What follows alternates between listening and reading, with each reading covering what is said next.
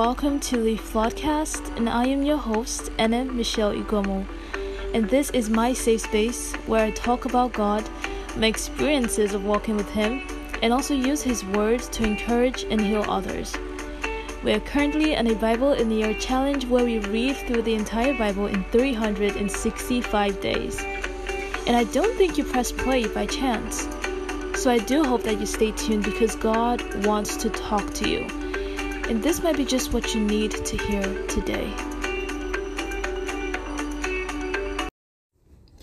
Hey guys, you're welcome back to another episode of the podcast. Today is day 72 of a Bible in a Year challenge, and I'm super excited to have you guys on here today.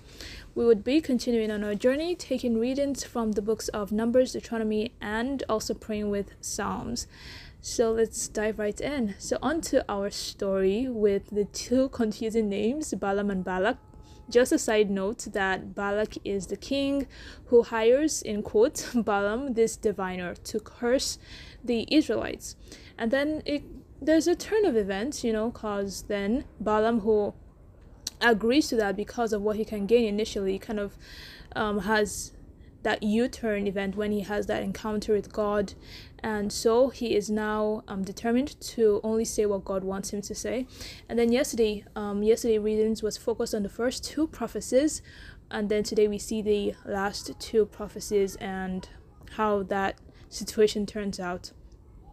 So um, yesterday the first prophecy which it was taken from um, chapter 23 we see that that prophecy um, was about multiplication you know um, how numerous and how populous the israelites were we see that in like verse 10 we see the second prophecy and which um, was kind of emphasizing about how God um, was with the Israelites, his presence with them. And we can see that in chapter 23 as well, like verse 21. And then today, on the continuation of that, we see the third prophecy um, speaking about the prosperity of the Israelites in chapter 24, um, verses 7. And then we also have the final prophecy, chapter 24, verses 17. And it says, I look into the future and I see the nation of Israel. A king like a bright star will arise in that nation like a comet. He will come from Israel.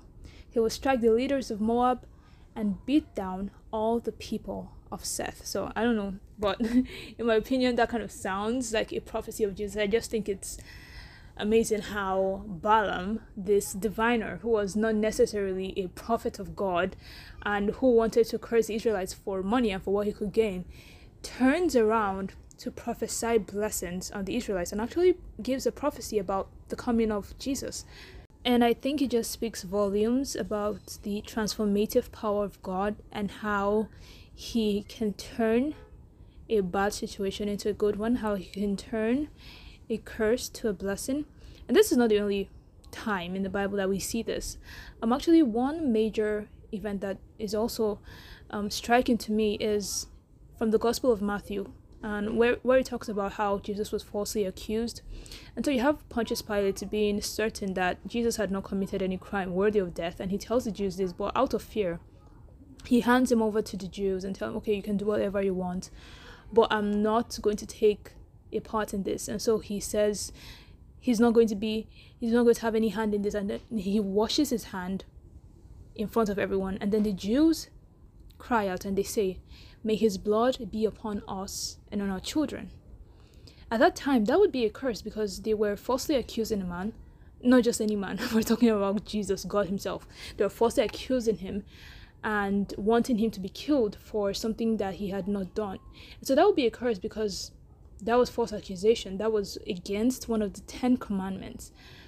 But it's funny because that same blood that was shed on the cross is the blood of salvation, is the blood of purification, is the blood that makes us whole, is the blood that cleanses us. And so now, when you say, May God's blood be upon me and on my family, it's no longer a curse, it's more of a blessing, it's more of a prayer because you want that blood to cover you, to shield you, to protect you, to defend you, to make you whole. And so we just see that amazing transformation, or transformative rather, power of God once again from turning a curse to a blessing.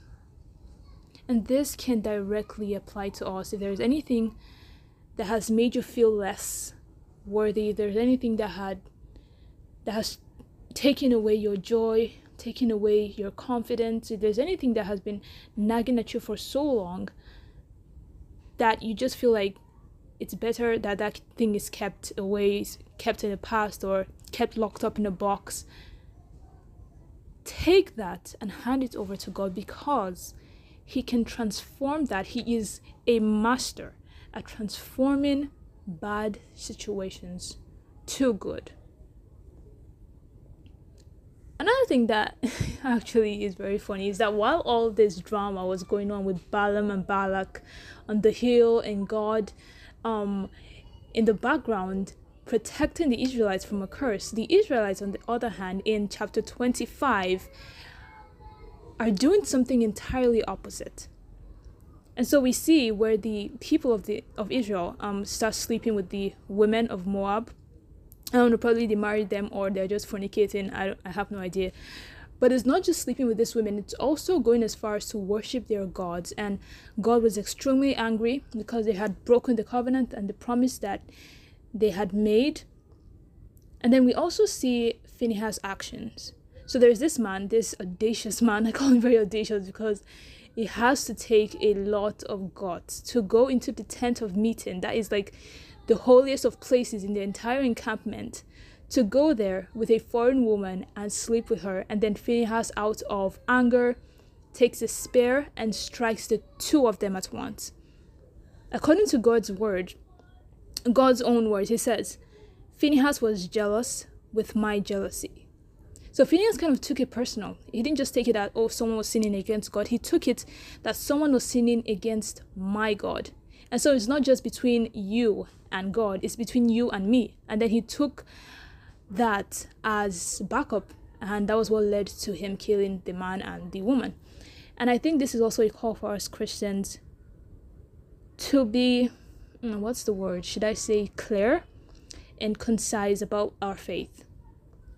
And I know we we live in a world that is very sensitive you know any little thing you do or say people take it as you're being judgmental or you are um you're trying to be holier than thou you're trying to play assistant god and sometimes it's very confusing what the line is between um, correcting someone and judge judging someone but i feel like as important as it is for us to um, be inclusive for us to be accepting it's also important that we do not stand on the sidelines or we do not stand on the fence of issues that has to do with our faith.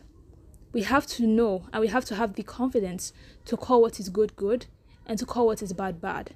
And not just knowing this in our heart, but also being able to tell others this, being able to project that onto our lives. I'm not saying that you should carry a spear and kill anybody. No, hold your horses. That's what I'm saying. What I'm saying is that we should make God's fight our fight.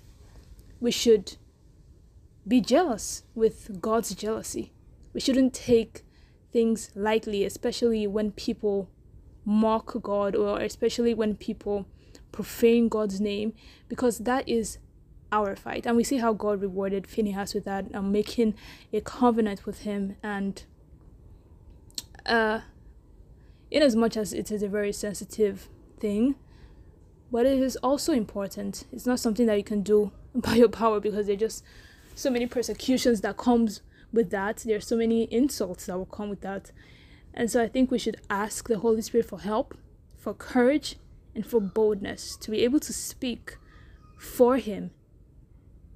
Because we are God's voice in this broken world. And then we move on to Deuteronomy, um, talking about tithe offerings. And one thing that strikes to me is actually two things that stuck out to me. Firstly, is the fact that when the Israelites were told to present their first fruits, just side note again that Deuteronomy is Moses's Moses keep giving his Deuteronomy is Moses giving his last speech to the Israelites just as about their um, entry into the promised land. And so he tells them, while you're entering the promised land, right, you're supposed to give your first offerings as a tithe And while you're doing this, you're supposed to be saying these things. And what, what are these things you're supposed to be saying? They're supposed to be recounting their salvation story from the time God took them out of Egypt to um, protecting them and providing for them through the desert to bringing them safely to the promised land. And why why is this really important? It's important because thanking God is good, but the reason behind thanking God is more important because that is what gives the significance. That is what gives the meaning behind what we do. And so by doing this, the Israelites would never be able to forget why they were offering these things. I mean, it's easy to forget because they were they were going to be living in the promised land pretty much all their lives. So they're going to have like grandchildren, great grandchildren, you know, future generations that would probably be asking questions as to why are we even doing this? Why do I have to give my first fruits to this God? And so this was to remind them why. And I think this is also important for us because as Christians, we need to have a why the why is what gives the meaning. Why do you thank God when you wake up each day? Why do you pray to Him? Why do you study His Word? Why do you believe in a God that you cannot see and that you cannot hear? And that is where what we're doing comes in. Um, diving into God's Word every day gives us that why. We have our own salvation story, we have our testimony, and this is what we use to bring other people as well into God's family. This is what gives the reason behind what we do. Another thing that stuck out to me from this is that the tithe offerings were used to help the Levites, the widows, the orphans, people that couldn't fend for themselves. And this is also another sensitive um, topic as to how tithe offerings are um, employed in the church. I've heard numerous, uncountable people say that one of the reasons why they broke off from the church, is they just stopped coming to church service, or they just stopped um, identifying as a Christian or as a churchgoer is the fact that they felt that their offerings were not put to good use. You know, their offerings, their hard work, their labor, when they offered them to the church, wasn't used to provide for people in need. It was more it was used to enrich another person's pocket. I don't know if you understand what I'm saying, but yeah. That is as clear as I can put it. I don't want to say things that might be insultive to another person, but I think that that is also one of one of the major temptations that the church is falling into or is sliding, inclining to, and I just think that is that is terrible because the here we see the heart of tithe offerings, which is to fend for people that can't fend for themselves, as much as also um, contributing to the service of the Lord. And whoever is listening, if you're in a position where you have to um, disburse the funds given by others, disburse the tithe offerings, I hope, I pray for you that you do not use that money to enrich yourselves or for selfish reasons. Because there, there are just consequences that will come with that. Very terrible consequences that will come with that. And I feel like rather than as we as Christians, rather than tear yourself entirely from the church because of some people's mistakes, we can choose to use our tithe offerings to help others. Just imagine a world where every Christian, I'm not even talking of everybody right now, I'm talking of just Christians, every Christian gives 10% of their monthly income to help people that can't help themselves. Just imagine the amount of change we would be able to make now, not looking at other people to do the changing, but looking at ourselves to effect their change. And I, I feel like that is the heart of what we've been called to. Um, by Wednesday, it will be Ash Wednesday, we'll be moving into Lent, which would be highlighting one of the major pillars of Lent, which is almsgiving. And this is because it's highly important. We've been given something that we do not deserve, something that we cannot repay back. And so it is important for us to also be able to give to people who cannot repay back. You cannot call yourself a Christian if you do not give. You cannot say you have a relationship with Jesus if you cannot give. And if you're finding it hard to give, trust me, I've been there. I found it very, very hard to give because I mean, I'm just a young adult. There are so many pressing issues. There are so many things that require money. I will always find a hundred and one reasons why I need that money to do something or to fund a project. But from the little you have, you can always give. You know, and there is this quote that just um, helps me out when I'm struggling with giving, and it's nobody has so little that they cannot give out to anyone, and nobody has so much that they can give everything to someone. And I feel that is that is really important for us to hold on to. And then lastly, Psalms, um, Psalm 107 verses 1 it says, Oh give thanks to the Lord for he is good, his mercies endures forever. Here we see why. Why are you giving thanks to God? Because his mercies endures forever. Some versions say his love is eternal. And I need you to take courage in that word. Whatever it is you're going through, I cannot imagine. Every day it's one bad news or the other. Everyone is just carrying their cross and just trying to pull through. But if there is one thing that can help you today, if there is one thing that can strengthen and encourage you today, is the fact that God's mercy endures forever and His love is eternal. And that brings us to the end of this episode. Thank you so much for listening this far. I hope you subscribe and leave a review. I have started seeing an increase in reviews. Thank you so much. And also, I hope you share this to someone who is in need of it. And I will see you guys tomorrow, same time, same place. Have an amazing day.